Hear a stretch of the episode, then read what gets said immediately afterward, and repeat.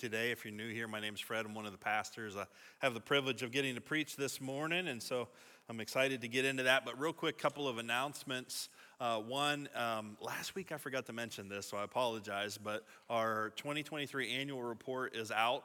Uh, you'll see it in the fellowship area. It's on that little orange table right in the middle of the fellowship area there. We'd love for you to have that um, and look over all the great things that God did in 2023, as well as in there, there's some things that we're looking forward to in 2024. And so uh, it's a great, great thing to, to check out, spend a few minutes looking through. So make sure you grab one of those before you leave today.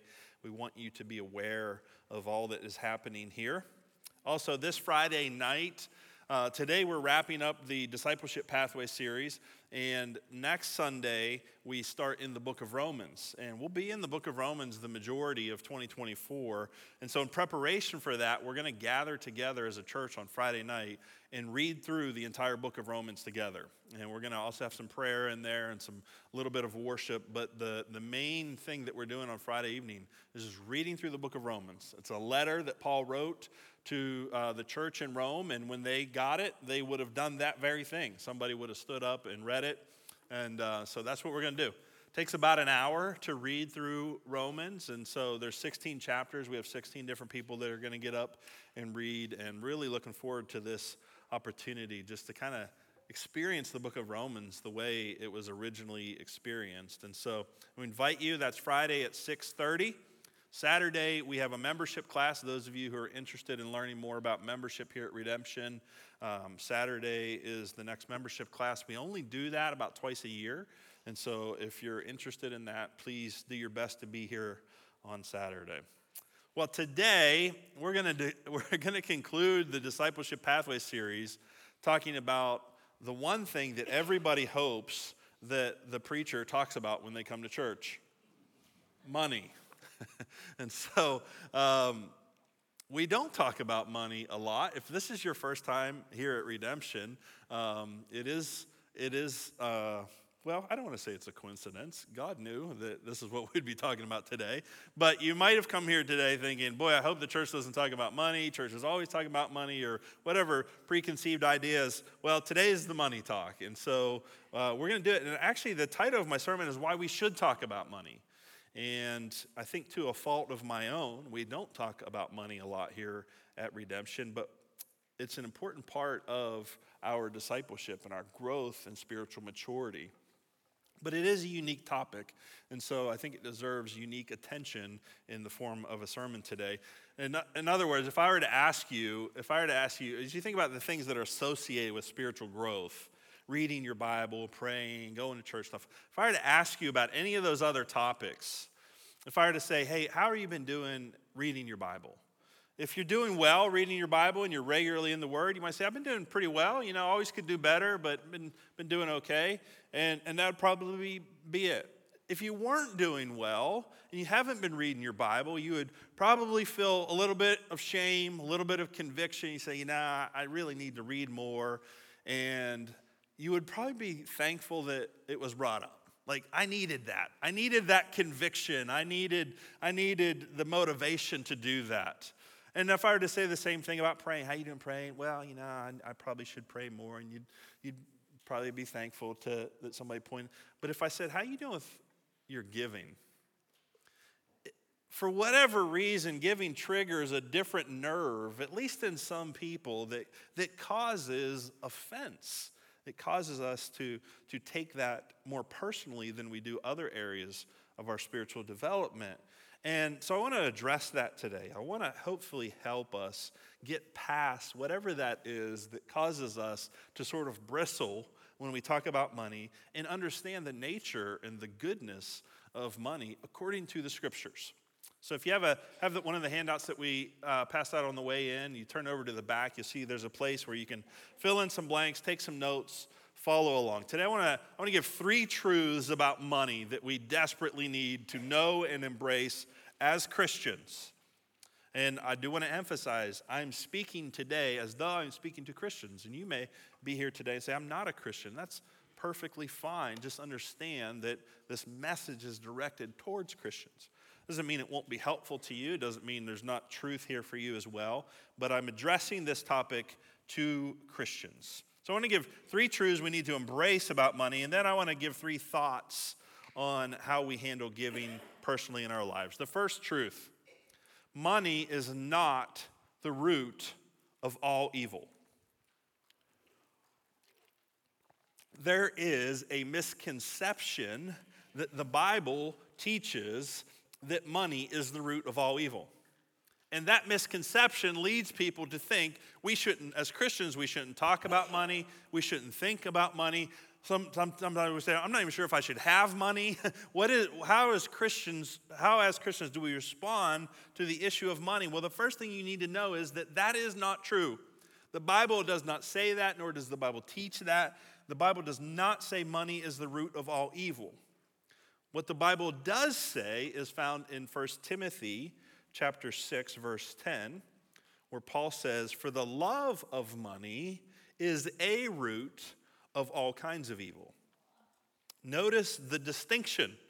One says money is always a dirty subject and that all the evils in the world come from the issue of money. The other says, no, no, no, that's not true. But the love of money, what we would commonly call greed, the desire to have more money than is necessary for your own personal needs, the love of money is a root of all kinds of evil. And by craving it, Paul goes on to say, some have wandered away from the faith and pierced themselves with many griefs. There's a big difference between viewing money as a dirty topic and yet recognizing that there are spiritual traps to be found in the love of money. Paul says that it has caused some to wander away from the faith. The love of money can actually cause you, greed can actually cause you to wander away from the faith. We see that play out all the time. We see people who become obsessed with or consumed by gaining more wealth and have no time for other spiritual things and they wander from the faith. We see people get offended or upset over way some Christians have handled the topic of money and it pushes them away from the faith. In all of these things, though, we see that the love of money causes us to pierce ourselves with many griefs. To love money, to pursue money in a greedily fashion, is to pierce yourself with many griefs. The context of this that, that Paul is, is, is when he's addressing this with Timothy in chapter 6, if we look at the couple of verses immediately before verse 10, it, Paul says this But godliness with contentment, so those two things, godliness and contentment together, that is great gain. He goes on to say, For we brought nothing into the world, and we can take nothing out. If we have food and clothing, we will be content with these, but those who want to be rich fall into temptation, a trap, and many foolish and harmful desires which plunge people into ruin and destruction. There, this is, and this, listen, this is not a, this is not a argument against capitalism or entrepreneurship or a business mindset. God gives some people the ability to produce wealth, and that is a good thing. But understanding it in the context of, more importantly, is godliness with contentment. And that if money becomes an idol, money becomes something that we desire above God, then we fall into a harmful trap. In fact, Paul says, people have been plunged into ruin and destruction. You know, one of the surest ways to ruin somebody's life is to give them unearned wealth. Look at, the, I mean, Google uh, the, some of the stories of what have hap- has happened to the majority of people who have won these big lotteries. It's not pretty. It's not a good thing. And so, but that's not to say there are many examples of people in the Bible who had great wealth. Abraham was wealthy. David was wealthy. There, there, it's not to say that wealth is incompatible with godliness. It is to say that the greedy desire to become rich is full of snares and traps. And so it's not as though there is nothing to be concerned about in the pursuit of money, but we must understand money is a good thing. It's not the root of all evil, it is a good thing that God uses to accomplish his purposes. The absence of money can lead to many of the same traps. The absence of money can, can lead to just as much greed as the accumulation of money. The absence of money can lead to just as many heart idols. I'm always amazed at how the prosperity gospel, the, the distortion of the gospel message that God desires for everybody to be healthy and wealthy and have great success in life. I'm always perplexed that that prosperity gospel takes such root among poor people predominantly. There's, there's, there's something about living in poverty that draws people to this distortion of the gospel. And that's because how we view money is ultimately a heart issue. It's not money that can be bad, it is our response to an attitude towards money. So, point number one money is the root of all evil. Number two, however, uh, money, I said that wrong, didn't I? Did I say money is the root of all? Yeah. Uh, that's how in, culturally ingrained that can become. Money is not the root of all evil. Number two, money fuels mission. Money is actually a resource that God uses to accomplish His will. I would say, properly handled, money actually builds relationships and helps accomplish ministry. Now, the opposite is true. Improperly handled, money can destroy relationships and it can tear down ministry, but properly handled, money actually builds relationships and helps accomplish ministry. We see evidence of this all throughout the New Testament.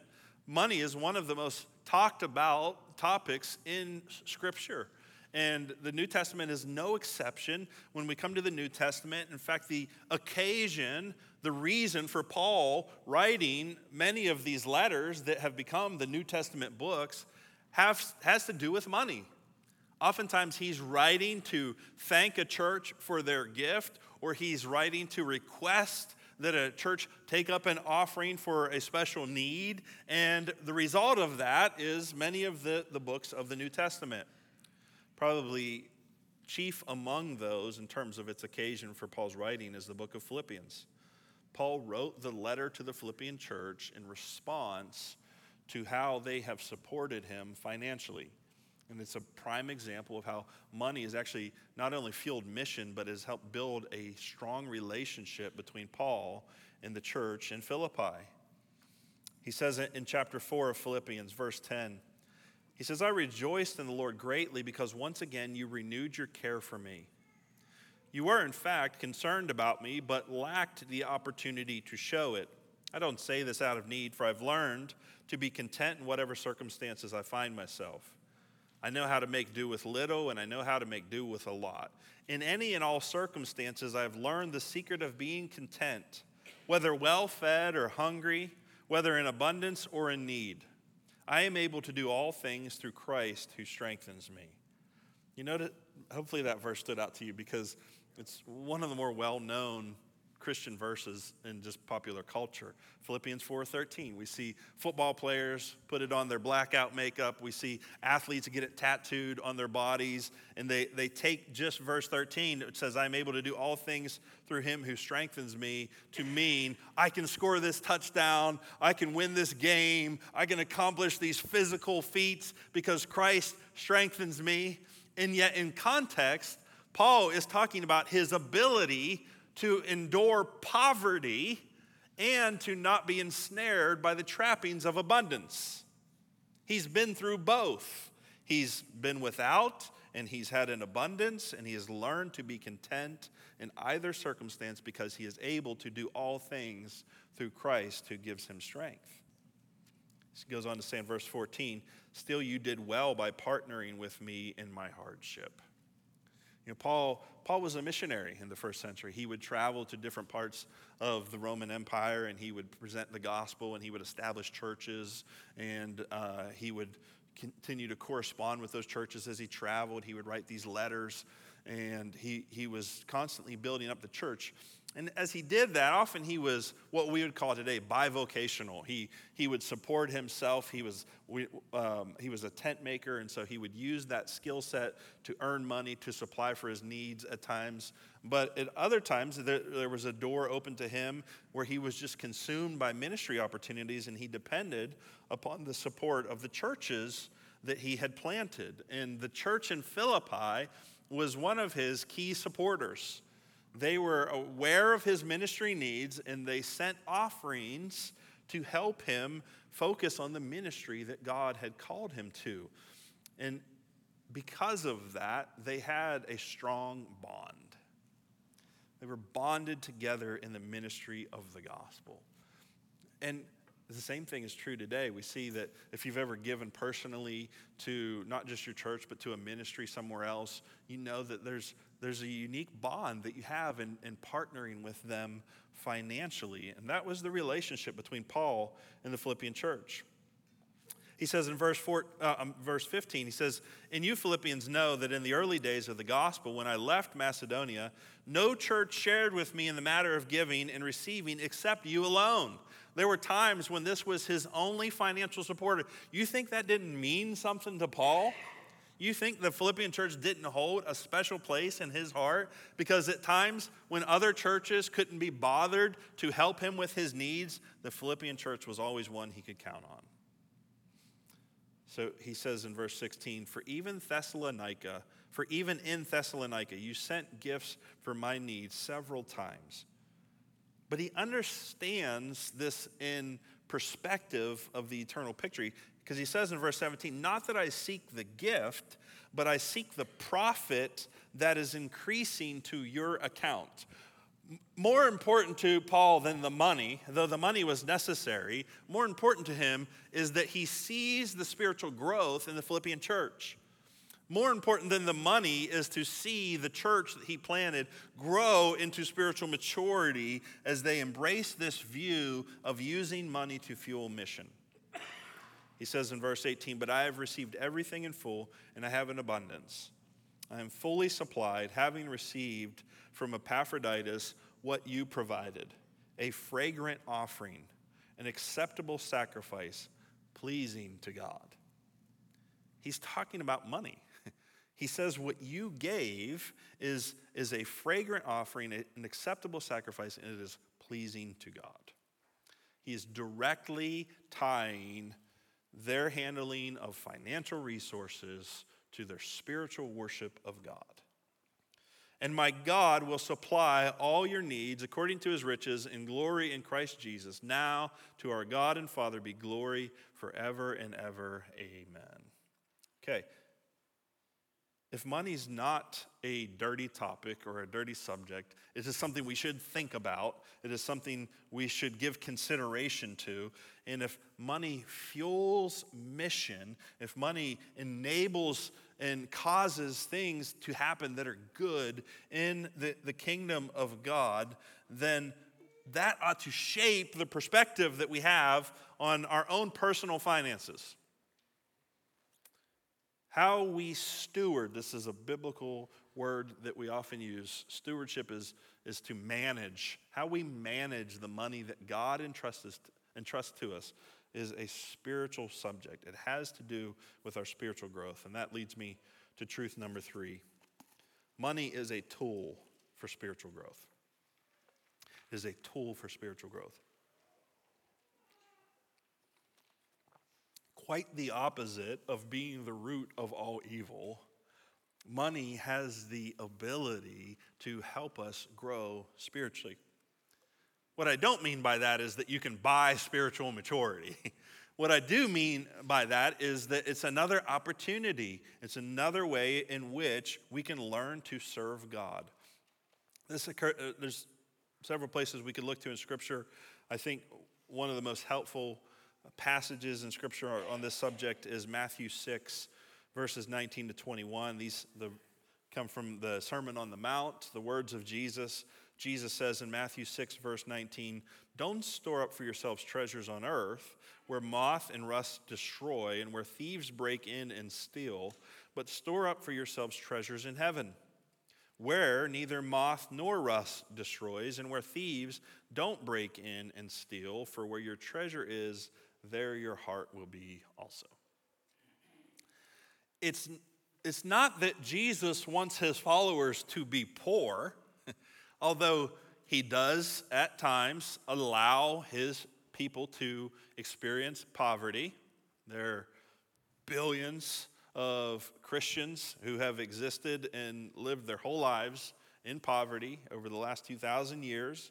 There are many still today. In fact, um, we're going sending a team back to Malawi in a few weeks and uh, to go and to continue the work that we're doing there to establish the school of ministry. And um, man, when we were over there pre- uh, teaching and preaching last year, one of the things that, that came up that kind of surprised me was, you know, here in America, we, we, we have to talk about a, a, a work home life balance. You know, you don't want to spend so much time working that you neglect the needs of your family. And, and we've, we live in such abundance that we have the luxury to, to really accomplish both. You, generally speaking, you can, you can balance your home and, and work life. Well, we talked about this a little bit over there because we were doing a marriage seminar and we talked about the, the need to to kind of balance those two things. And one of the brothers asked a question at the end about how he should handle the need to go and live and work somewhere else because their economy uh, is such that he cannot get a supporting job, a sufficient job where his family lives. And he also can't move his family to where he can get a job. And so he spends the majority of the time away from his family, and it's quite literally the only way they can survive and exist. And, and I said, Wow, you're speaking from a perspective that I don't even really understand. Fortunately, the pastor that hosted us stepped in and helped kind of address some of those cultural issues. But that's a whole different world. We live in this world where we have the ability to do both. You can meet the emotional and physical needs of your family as well as go to work and earn a sufficient living, but that's not always the case. And sometimes God, I mean, poverty is sometimes a part of God's plan for Christians' lives. There's a false gospel that teaches Christians should never be poor. Christians were often throughout church history. Christians are often good, Jesus loving, Bible believing, faith filled Christians often live in poverty. However, that's just kind of a side point. The point that, that Matthew 6 is making is not that, that in order to be poor, you need to, or in order to be a Christian, you need to be poor, or not that being poor is more spiritually pure than having an abundance. The, the teaching here in Matthew 6 is that God wants you to have treasure. He just wants you to have a better treasure than, than what this earth can offer. And so the teaching is don't store up yourselves treasures on earth. And a lot of people stop there. See, the Bible says don't store up wealth. That's not the point of the passage. The passage says, Don't store up for yourselves treasure on earth because treasure on earth is susceptible to destruction. Moth and rust can destroy.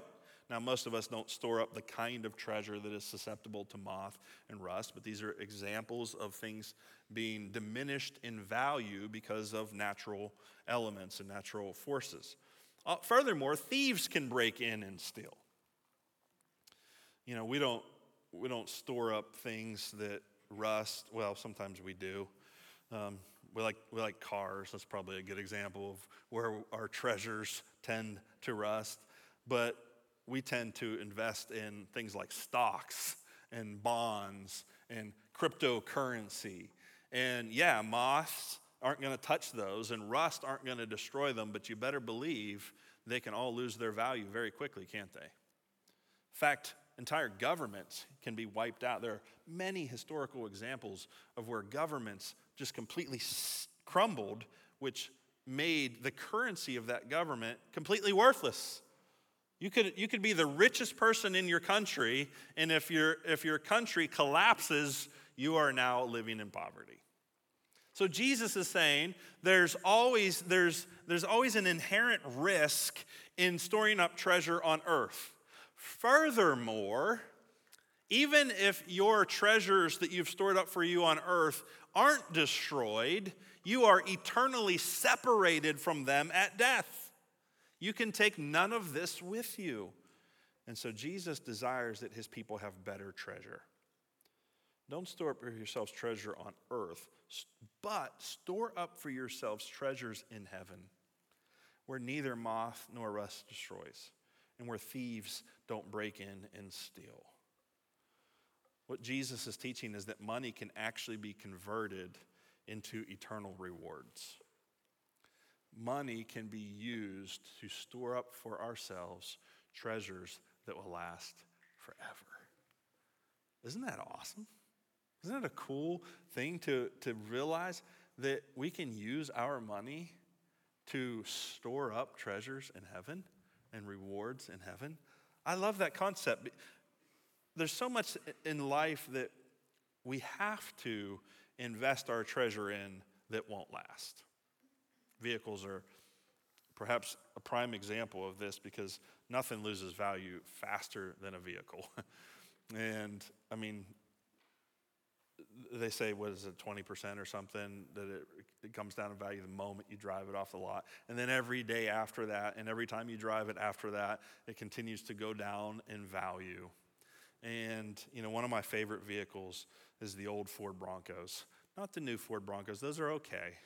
And I hope nobody here uh, feels offended by that. Maybe you drove one into the parking lot today. Those are okay. They're nice vehicles. But those old Ford Broncos, aren't they cool?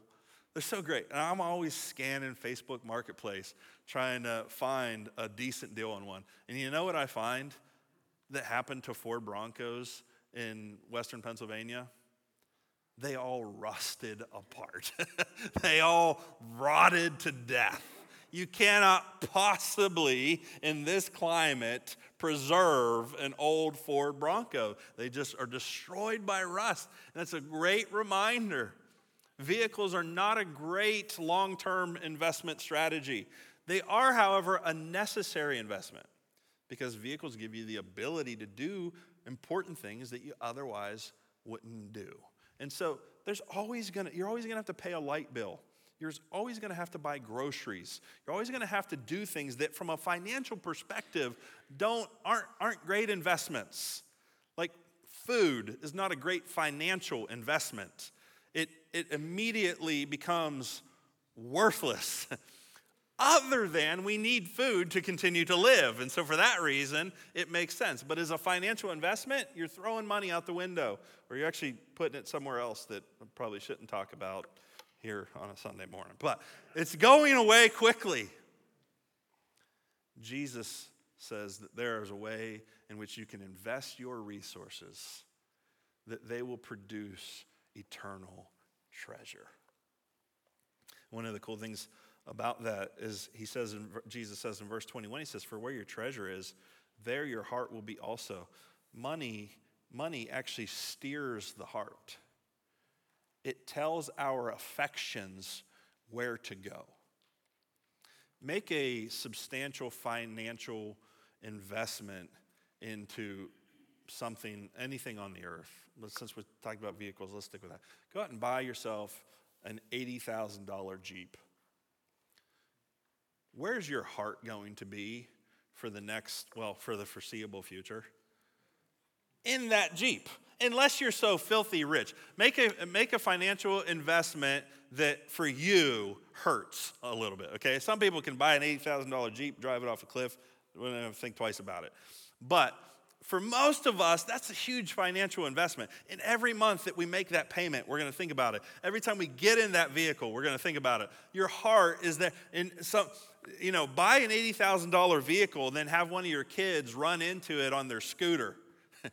and then you'll find out where your heart is real fast. Because on one hand, you have a human life which has unspeakable value. But then on the other hand, you have this vehicle that you've invested so much hard earned money in, and you'll find out where your treasure lies real fast. Money actually steers our heart and tells us what to care about. How we invest our money how we invest our money determines what we will be passionate about. Invest in the things of God, and that's what you're going to care about. Invest in the things of the world, and that's what you're going to care about. Probably the simplest example I can think of. I know I've shared this before, and it's okay if you make fun of me for this, but in the early 2000s, I bought stock in Krispy Kreme donut. Like, like actual stock, like stock. I, I was always invested in Krispy Kreme. I was always invested in the sense that I would drool as those fresh hot donuts would go across that little miracle conveyor belt where this waterfall of icing would coat them and they would come out so warm they would just melt in your mouth. But I made the step to actually buy stock in the company. And not a lot of stock. It was like a hundred bucks or something. It was like one of the one of my first times like playing around with investing and stuff. Well, guess what happened? I started to care disproportionately about what was happening with the company Krispy Kreme Donuts. And let me just tell you, it didn't go well. it didn't turn out, they didn't have a good business model. Great donuts, bad business model. But that's an example of what happens to us. Wherever our treasure is, Jesus is right. That's where your heart will be also. If you put your treasure into the kingdom of God, you're going to say, this, this, is what, this is what you're going to think about when you fall asleep at night. If you invest through praying and invest through serving, that's where your heart is going to be. Where your treasure is, your heart will be also. So, three truths that we need to embrace as Christians about money it's not the root of all evil, money fuels mission. Money is actually a tool for spiritual growth, both in our own lives and in the church at large. So, now let me just add three reflections on giving. Therefore, you'll see on the handout, giving is an area to grow in. Giving, just like all other spiritual disciplines, giving, just like all other parts of our walk with Christ, is an area that we are to grow in. We are to grow in generosity. We are to grow in financial management and stewardship of the resources that God has given us. John Wesley said, The last part of a man to be converted is his wallet. And far too often, I think that's true. Money is the last area of our lives that we give over to Christ's lordship. And it shouldn't be that way because it's, it's, it's one of the, it's of all the spiritual disciplines, it is no less consequential and is no less rewarding. It's perhaps more rewarding than some of the other spiritual disciplines. When we consider the fact that, that we have the ability to convert money into eternal rewards, that's an incredible benefit. And so we have to grow in the area of giving. Uh, the next thing, next reflection under giving is that giving should be proportionate. These next one, next couple points get into how should I give? Well, the good news is the Bible says that giving should be proportionate. This means that the one who gives more money is not necessarily the one who is most pleasing to God. And for most of us, that's good news because we're never going to be the one who gives the most money. We're never going to be the ones to write million dollar checks or $10 million checks. I was, had to, some of you know, I'm a Georgia uh, Bulldogs football fan, and that's uh, because my mom's from Georgia. I always grew up having Georgia Bulldogs gear, and by God's grace, they're finally good. There was a lot of years where they weren't good. And I had the privilege to go to my first Georgia Bulldog football game this year. And at halftime, they honored these people who had made, I think it was donations of a million dollars or more and there was like several of them. and I was like, they they did what? Somebody gave like $10 million. I was like, who gives $10 million to anything, let alone to just a school? Like, if I had $10 million, I can think of a lot of things that I was going to do with that. Listen, some people just, they can write checks like that every year. And that's a spiritual gift. There's, a, there's, and they are accountable for how they, steward those resources. For most of us, we're never going to be the biggest giver. But that's okay because giving is to be proportionate, proportionate to how God has prospered us and blessed us. In other words, proportionate to how much money he gives us to manage. 2 Corinthians chapter 8, another one of these letters that Paul is writing to a church that he has a financial relationship with. And he takes a pretty significant chunk of Second Corinthians. In fact, most of chapters 8 and 9 have to do with the subject of money and their giving. He says in chapter 8, verse 11, he says, Now also finish the task. He's talking about their plan to support, um, I think, if I remember correctly, this was actually an offering they were taking up to assist the Jews living in poverty in Jerusalem who had become Christians. Now, also finish the task so that just as there was an eager desire, there may also be a completion according to what you have. For if the eagerness is there, the gift is acceptable according to what a person has, not according to what he does not have. In other words, it's your heart and your desire to give, not the number of digits on your check. It's, it's how much you desire to give that is being measured here, not just how much you're actually giving. For if the eagerness is there, the gift is acceptable according to what the person has, not according to what he does not have. You are not responsible for giving money that God has not given to you. He says in verse 13, it is not that there should be relief for others and hardship for you, but it is a question of equality. In other words, you got Christians living in poverty in Jerusalem, and there was a lot of persecution in the first century, especially after after uh, Jesus' earthly ministry, and then there was a lot of conflict between the Jews and, and the Roman Empire. And so there was a lot of people suffering in Jerusalem. And here in Corinth, you got Christians who are living in abundance. They're not experiencing that level of poverty. And so Paul is calling on them to meet the needs of their brothers and sisters, but he's making sure to point out I'm not asking you to give money you don't have. Just out of your abundance, take what God has given you and let's meet the needs of some of these Christians. So it should be proportionate. For that reason, many Christians consider the principle of tithe to still be appropriate for the Christian church. There is a debate over whether or not the tithe should, is something that should carry over from the Old Testament into the New Testament, or if it is one of those things that went away with Jesus fulfilling the law. And I think the tithe or something like it should be the general practice of Christians. What is the tithe? The tithe implies two things. One, it implies first fruits. Tithes were meant to be given as a first fruit. You were to give to God primarily and before you gave to anyone else.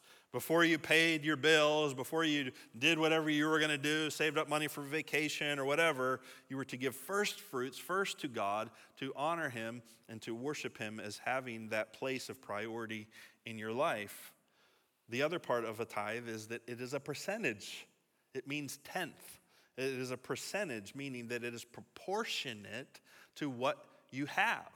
If you have $10, you're not asked to give 950, but if you have $100, you're not asked to, to, to give 99 either. It's proportionate. It is a percentage then of what you have.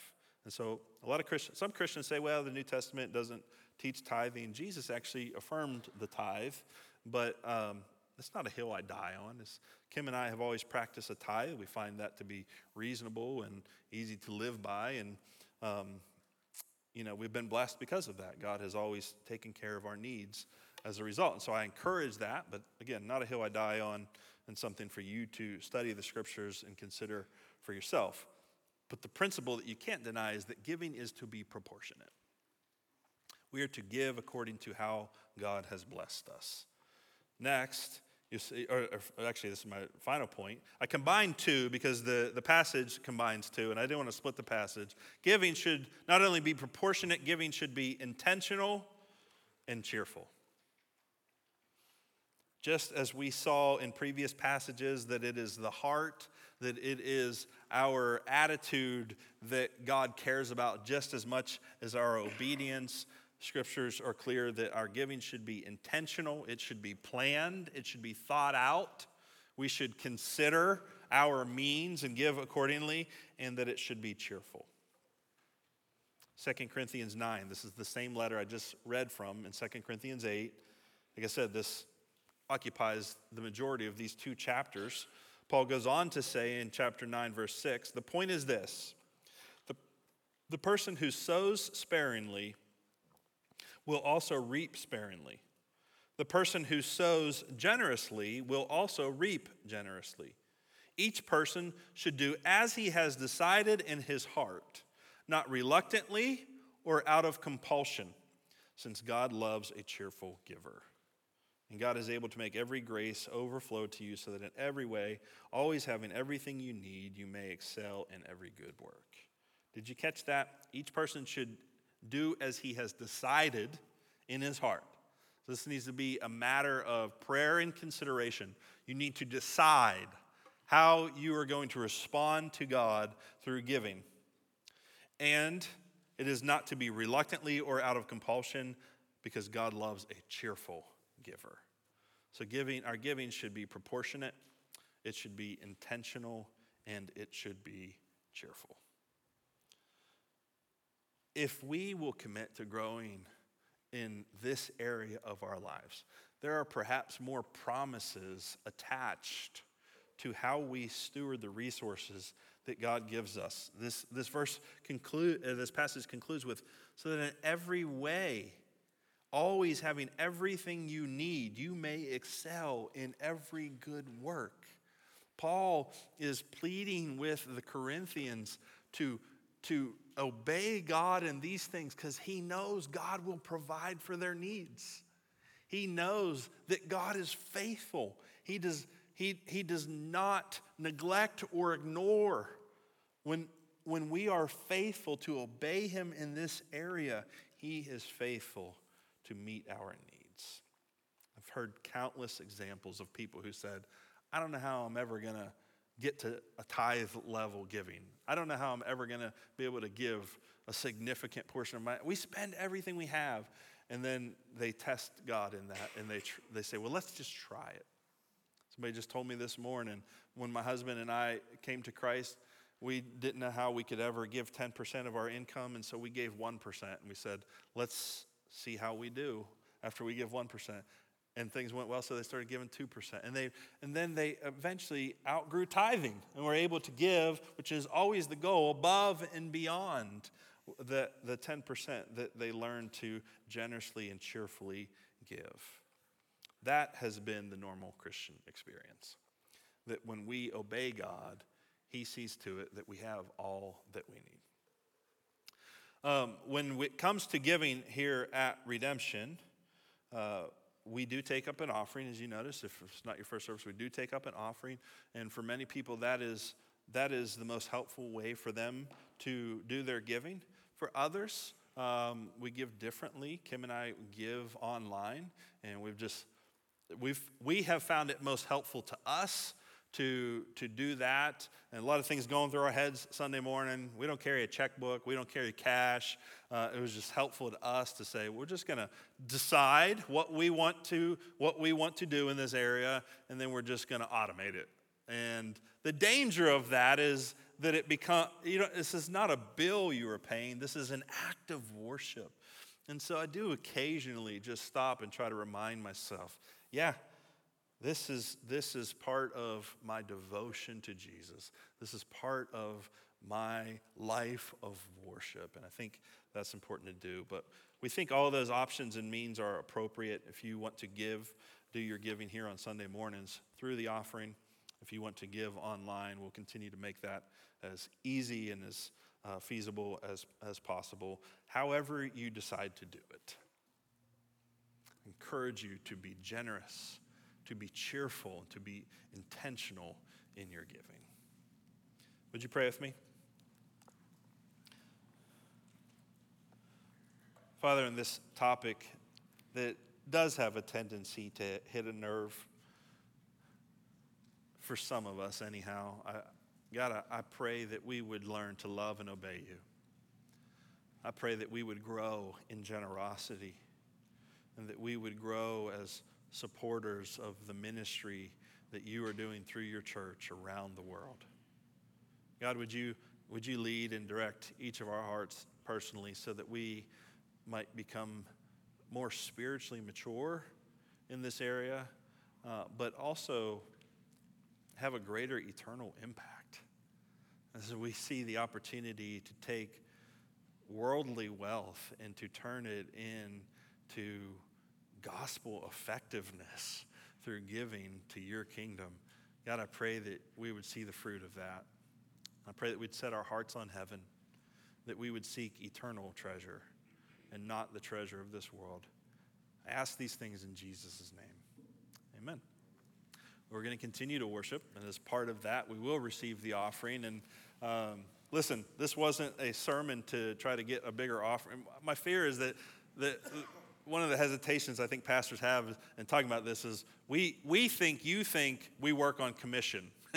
we think that you think if the offering goes up, we get more money, and that's, that's not how it works. Um, however, giving is an act of worship, and so we want to do it so historically, when I talk about money, there is no change or a reduction in the offering. and so the idea today is not to get a higher offering, the idea is to increase worship. The idea is to increase uh, a devotion, a heart of devotion to the Lord. So as we give today, let's do so cheerfully and in a spirit of worship. Would you stand with me as we sing a couple more songs together?